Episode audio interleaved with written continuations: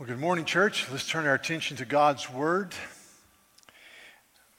In March of 1933, at his first inaugural, Franklin D. Roosevelt said to a nation in turmoil because of the Great Depression, where unemployment had skyrocketed and all the financial systems had melted down, where there was a sense of listlessness and hopelessness in the culture he made this comment, this comment. He said, The only thing we have to fear is fear itself.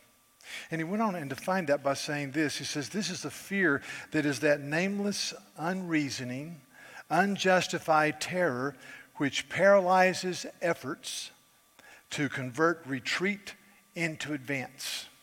Paralyzes efforts to convert retreat into advance. And he was talking about, if you read the body of the speech, that the United States was a strong and growing economic power and that our people were resilient. And so Roosevelt was calling the people to trust and action and community and involvement. Uh, I want to make the same plea today, and, but I don't want to base it upon nationality or cultural superiority or economic prowess I want to say this we are to be people who do not fear because God is God. And because we have a Savior, a Redeemer, a Holy Spirit who guides, and an Abba Father who watches over us. In Psalm 91, the psalmist is talking about some issues that are of horrendous and critical nature. And he says this he says, There are people who will say that, that we should fear, but he says, he says, You shall not fear, verse 4. You shall not fear the terror of the night, nor the arrows that fly by day, nor the pestilence that stalks in the darkness, nor the destruction that wastes at noonday. He says, but we're not to fear because. Verse 2 I have said to the Lord, You are my refuge and my fortress, my God in whom I trust, and he will deliver you from the snare of the fowler and from the deadly pestilence. He will cover you with his pinions, and under his wings you will find refuge. His faithfulness is a shield and a buckler. Therefore, he says, you shall not fear.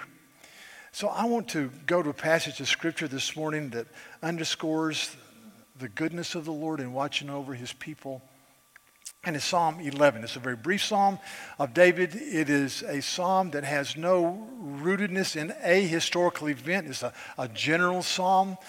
But let me read it. It's just eight verses. Listen. He says, to, in, in the Lord I take refuge. How can you say to my soul, Flee like a bird to your mountain? For behold, the wicked bend the bow, and they have fitted their arrow to the string to shoot in the dark at the upright in heart. If the foundations are destroyed, what can the righteous do? The Lord is in his holy temple. The Lord's throne is in heaven. His eyes see and his eyelids test the children of man. The Lord tests the righteous, but his soul hates the wicked and the one who loves violence. Let him rain coals on the wicked, fire and sulfur and a scorching wind shall be the portion of their cup. For the Lord is righteous, he loves righteous deeds. The upright shall behold his face. So, in the context of this psalm, let me mention three points and a couple of applications. The first is this there is a present day crisis in the life of David. He says very plainly, he says, the people are saying, Flee like a bird to the mountain. The wicked have fitted the arrow into the string of the bow, and they're getting ready to fire at us or shoot at us from the dark, shadowy places. The foundations are being destroyed. What can we possibly do? what's interesting in this psalm is it doesn't say the unrighteous were saying these things. It's very clear. I think that, it's, it's very likely that these things were being said by men and women who consider themselves to be followers of Jehovah God. And yet, in the midst of this crisis that is unnamed, they were saying, Let's flee. Let's realize that we're being shot at from the shadows by people we can't see, therefore, we have no hope, and the foundations are being destroyed. And David's response is this God is my refuge. God is on his holy throne. And so we are to be people who trust in the Lord. In Joshua chapter 2, the children of Israel are getting ready to cross into the promised land. Joshua has taken Moses' place in leadership, and Joshua sends two spies to a great walled city that is a fortress called Jericho. And these spies go into Jericho to see how they can possibly take out the land or take out the city. And as they are there, they're befriended by a woman who is a, a woman of uh, immorality. I can't say too much here because are, this is family worship time, but she was a woman who was uh, not known for her ethical behavior.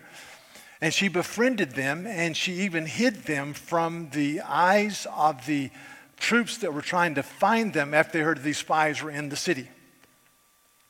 And after the spies had been sent out erroneously by her, or not the spies, the troops, she goes up on the roof and she talks to these two men who were followers of Jehovah God. And, and, she gives an incredible statement of faith. This is an amazing statement. Here's this woman who's been raised in a culture that, that loves idols and loves idol worship and says God is undefinable. God is who you make him out to be by what you craft and what you bow down and worship. And yet she, she looks at these men and she says, We have heard how Jehovah dried up the water of the Red Sea 40 years before when you came out of Egypt and what you did to the kings of the area. And as soon as we heard about this, our hearts melted, and there was no spirit left in any man because of you. For Jehovah your God, He is the God of the heavens above and of the earth beneath. And she says, when we heard about the living God and we saw our idol worship, and the fact that we can't even name our idols. Our hearts melted and we had no spirit within us. Now, I was thinking about that and I, think, I thought, this is, this is who we should think about. We, should, we live in a culture that's made idols. In a, in a moment of cultural crisis, the idols don't work. In a moment of cultural crisis, we need to point people to the living God who is Jehovah, who made the heavens and the earth and who reigns supreme. We should say, Behold the greatness of God. So, in this present day crisis, and it is a crisis, we should be people who say, We will not fear because God is on his throne. Chapter 11 of Psalms, God is, verse 1, chapter 11, God is our refuge. We have a present day crisis. We had a staff meeting the other day. Danny mentioned this. He said this is a, an, an unbelievable cultural crisis for our nation and for the church. And I think he's right. And the issue is how will we respond? So, secondly, not only is there a, a present day crisis, but, but there is a, in this passage, there are foundational principles. The psalmist says two things. He says, God is, verse 1, my refuge. And he says also, God is on his holy throne. He's in his holy temple. He reigns supreme. When the people said, flee, arrows are flying, foundations are destroyed, David says, no, wait. God is God. He can be trusted. We can look to him. Earlier, Dean quoted a catechism question I wanted to quote as well. It's Heidelberg Catechism.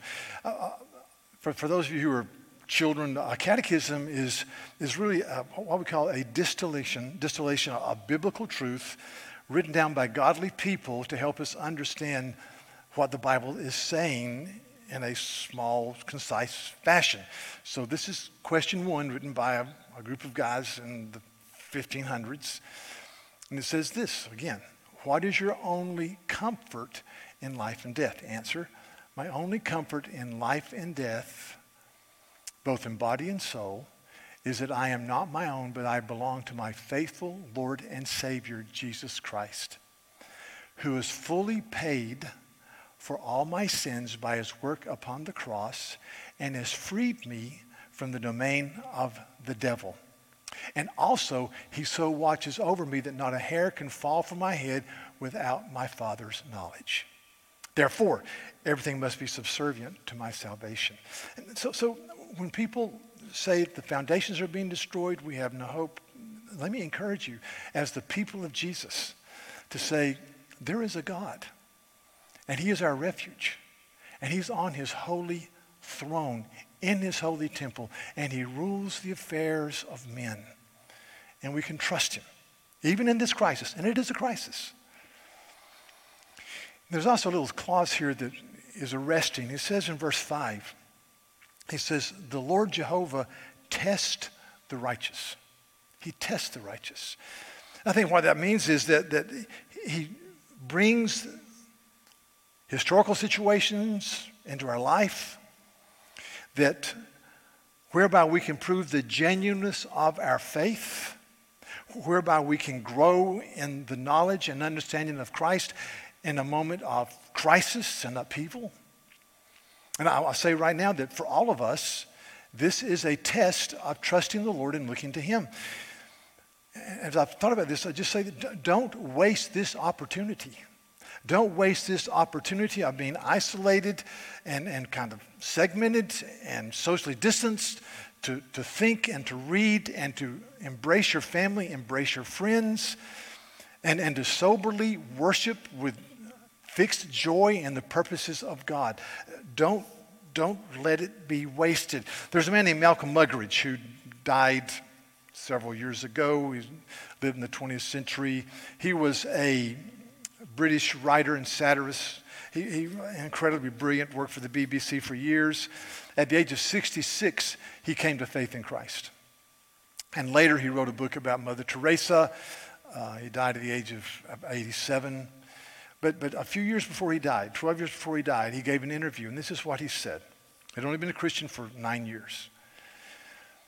And he said this Contrary to what might be expected, I look back on experiences that at the time seemed especially desolating and painful with particular satisfaction. Indeed, I can say that with all and complete truthfulness that everything I have learned in my 75 years in this world, everything that has truly enhanced and enlightened my experience, has been through affliction. Now, I think that's probably an overstatement, but what he's saying is that, is that what Lewis says God, God whispers to us in our pleasure, speaks to us in our everyday circumstances, but shouts to us in our pain and our cultural crisis. That pain a cultural crisis is God's megaphone to rouse a deaf and dying world. So, so I'm, I'm saying don't waste this time. Trust the Lord. Read the Word. Think the Word. Read good literature. Pray together. Reach out to people. I was thinking about my lifetime and how there are certain key moments that I remember with clarity. I'm just going to mention a couple of them. Anybody that is uh, 63 years of age or older can tell you without hesitation where they were on November the 22nd, 1963. I was in the fourth grade. I was on a playground. My teacher raised her hand and said, We're going to go in early. So we went in, and she said, Please be quiet. And they turned on the public address system, which was a box in the room that gave us announcements. And they turned it to CBS News. And as we sat there, we heard Walter Cronkite say with a broken voice, We've just received word that President John F. Kennedy has been declared dead at Parkland Hospital in Dallas, Texas, the day Kennedy was assassinated. I can remember where I ate supper. I can remember what I did. It is etched in my memory. Fast forward, something happened 34 years ago, late January, a Monday after Super Sunday, 1987 or 86. The Space Shuttle Challenger took off 73 seconds into their flight. It exploded, killing all seven people on board, including a man named Ronald McNair from Lake City, South Carolina, who went to MIT and received a PhD in advanced physics 35 years old, brilliant, one of the part of the pride of South Carolina, dead. I remember where I sat, who I had lunch with, what I was thinking. I remember with clarity being at a staff meeting on September the 11th, 2001, and somebody walked in and said, You may want to turn on the TV because somebody has just told me that a plane flew into one of the towers, the two towers, twin towers. And so we scrambled and turned on the TV, and we saw the second plane hit. And then we heard about a plane hitting the Pentagon, and then about a plane that came down in a field in Pennsylvania because of the brave people on board. And we realized that we were under attack. I remember where I was, who I sat with, and what my conversation that day. I remember it. I, I believe, church, with great possibility, that in the generations to come, for those of us that live long, they will say, Where were you and what were you doing during the coronavirus cultural crisis in 2020? And they're going to say, How did you respond? What did you do? What did you think? And I want you to be able to say, as a follower of Jesus, we were careful, we were vigilant, we followed the government authorities' recommendations, but we ultimately said our confidence and our faith is in a living God who is triune and who watches over us knowing that a hair cannot fall from our head without his knowledge. So while the culture at large may have been saying out loud, the, the foundations are being destroyed, we have no hope, they're shooting arrows from the dark, we said, no, hear me, God is our refuge. God is on his holy temple, and he tests and he stretches and he expands the hearts and lives of men and women. How did you respond? How will we respond? I read an article this week, an interview in the Atlantic Magazine released uh, this past Wednesday, an interview article about a man named Francis Collins, who is head of the National Institutes of Health. Francis Collins, very, very briefly, was raised in Virginia. Um, he went to the University of Virginia, graduated with honors, went to Yale and received a PhD in applied physics and chemistry. Then he went to medical school and graduated with honors at the University of North Carolina. He was head of the Human Genome Project. He is one of the celebrated scientists and thinkers in the area of genetic research and cystic fibrosis in our culture. He's received the Presidential Medal of Freedom. Uh, a, a wonderful man, a very committed follower of Jesus. He speaks very boldly about his faith in Christ. He was raised in a non believing home. In fact, he says his father took him to the Episcopal Church when he was young, and he said, I want you to go and join the choir because I want you to learn how to sing and read music, but don't believe a thing they tell you. And he said, I did. I learned to sing. I didn't believe a thing they told me. He was an agnostic, went throughout school, his PhD work, his medical work at Chapel Hill. And then he said he started doing his residency. And as he did his residency, he said, I, I, met people who were simple in their thinking, simple in their understanding, who had valiant faith and accepted life and death with a sense of joyful resignation. And he said, I wasn't prepared for that. In fact, he says this. He says, I was puzzled and unsettled to see how they approached something that I personally was terrified about the end of their lives. And he, he talks about how there was one woman that he was taking care of as a young physician in his late 20s. And he said she reminded him of his grandmother. And he said, as I went to her room day after day, she had a severe cardiac disease and lived with incredible pain. And yet she would talk to me about her faith and talk to me about her commitment to Jesus. He said, one day she looked at me and she said, Doctor, I've, I've talked to you about my faith, but I've never asked you this. What do you believe? And this is what Collins says about that question. He, he says, he says, this simple woman asked a very direct and simple question, which was like a thunderclap. It was the most important question I had ever been asked by this simple woman who loved Jesus. And he said, it made me think deeply, and I went to a local pastor, and he gave me a little book called Mere Christianity. And he said, within the first 50 pages, C.S. Lewis had answered every question I had ever had about the existence of God, and he became a believer. Because a little woman in severe pain with a cardiac situation that, that killed her looked at a physician and said, What do you think about eternity?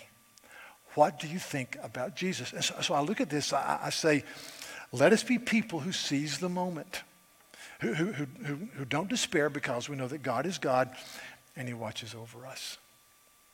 And thirdly, there is an ultimate hope. David says in verse 7, he says, The upright shall behold his face.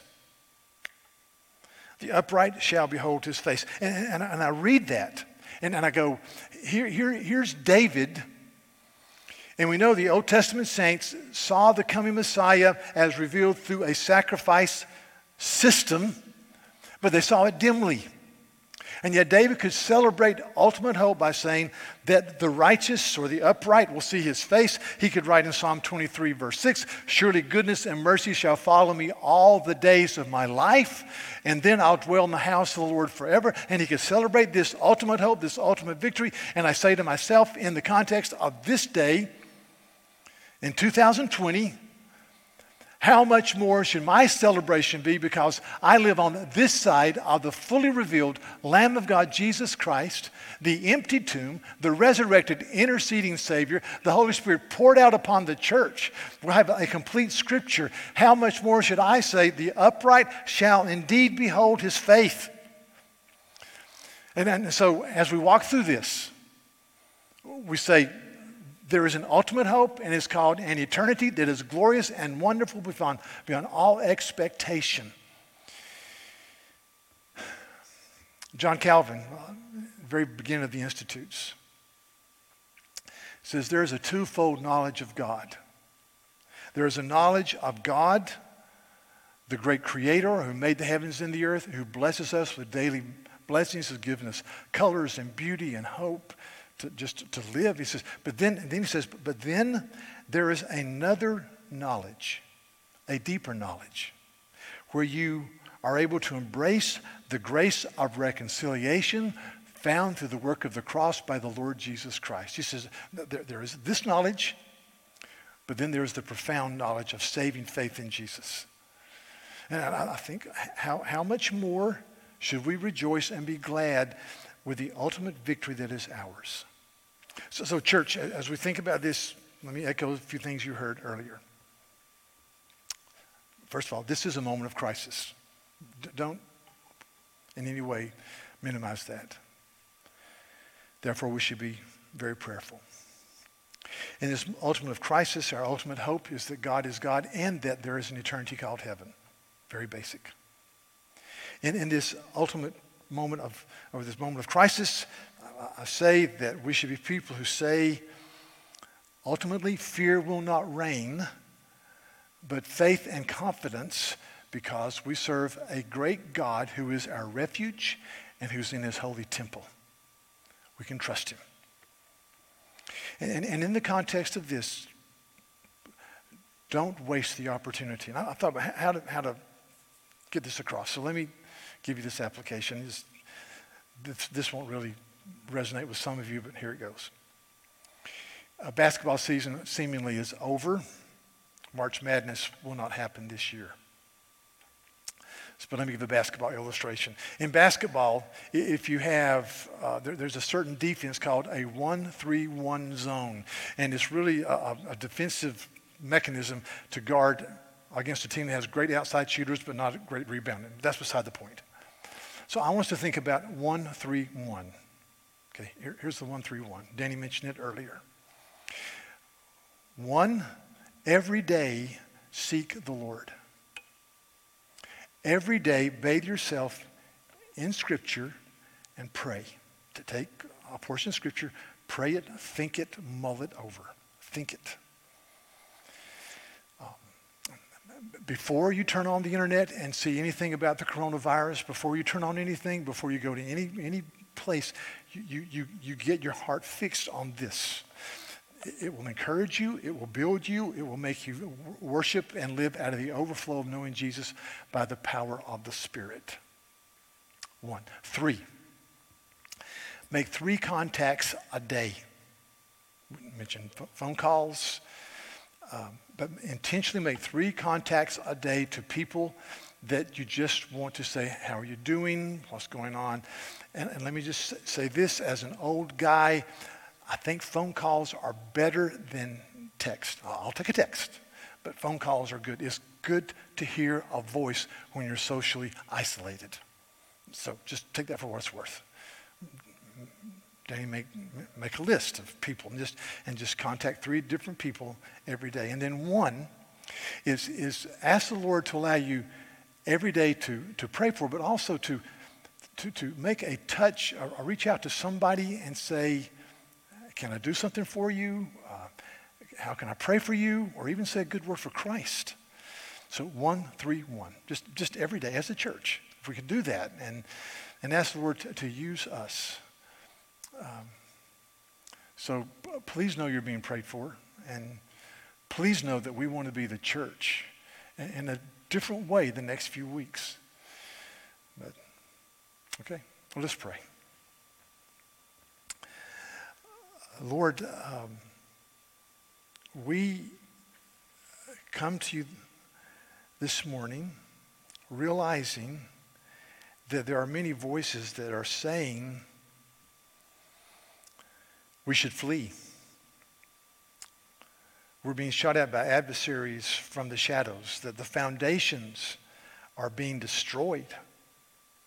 And Lord, while we're concerned and while this is a moment of crisis, please let us say with King David of old, the Lord God is my refuge. The Lord God is in his holy temple. He rules the affairs of men. So let us live with watchful confidence as we go forward. We trust you, Father, Son, and Holy Spirit.